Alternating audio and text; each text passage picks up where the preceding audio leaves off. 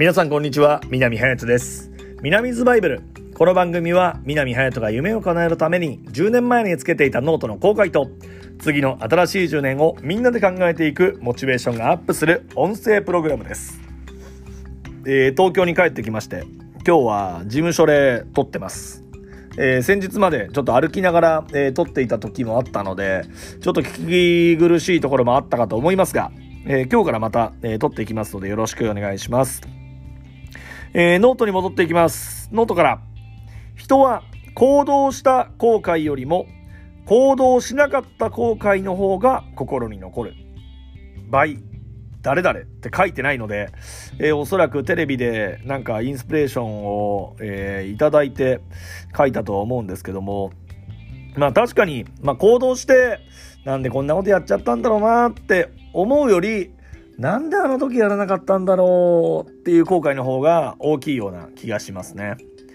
うん僕の、えー、行動に当てはめると、まあ、ほとんどやりたいと思ったことはやってきました。うん。まあその中での後悔っていうのは僕はあんまりないですかね。このご飯屋どうだろうと思って入ってみたらあんまり美味しくなくてやっぱり違うところにしておけばよかったっていうのはあったりしますしえー、っと女性に告白する時っていうのはほとんど言いますね。言わなかった告白しなくて後悔が残ってるってことはあんまり僕はないですかね。皆さんはいかがでしょうかまあなかなか行動に移せない方もいらっしゃると思いますけど、えー、行動っていうところを後悔っていう風に当てはめると、もしかしたら行動がスムーズにっていうか一歩踏み出せる勇気になるかなと思います。ああ、このままやらなかったら後悔するんだろうなと思っているんであれば、やって、えー、成功も失敗も知りましょう。やらないと、えー、成功も失敗もわからないですし、うん。なので、そこは、やりましょう。やって、後悔して、で、それを糧に成功に、え、結びつけていけたらいいんじゃないかなと思っております。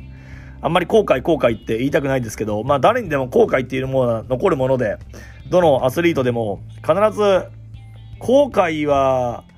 でも、イチローさん言ってたな、後悔などあろうはずがありませんっていう。まあでも、それ以上のものを得たでしょうね。凡人、まあ凡人って言うと、ちょっとイチローさんをなんか、崇めすぎだし、ちょっと変人みたいな言い方になるかもしれませんけど、やっぱり普通に生活してたら何事も後悔が残りますけど、まあ後悔が残らない人生を、まあやっぱ過ごすためには、やっぱりやりたいことはやる。の方が後悔が残らないんじゃないかなと思います。まあ皆さんはいかがでしょうか。まあぜひちょっとご意見等も聞かせてください。ということで今日の南ズバイブルは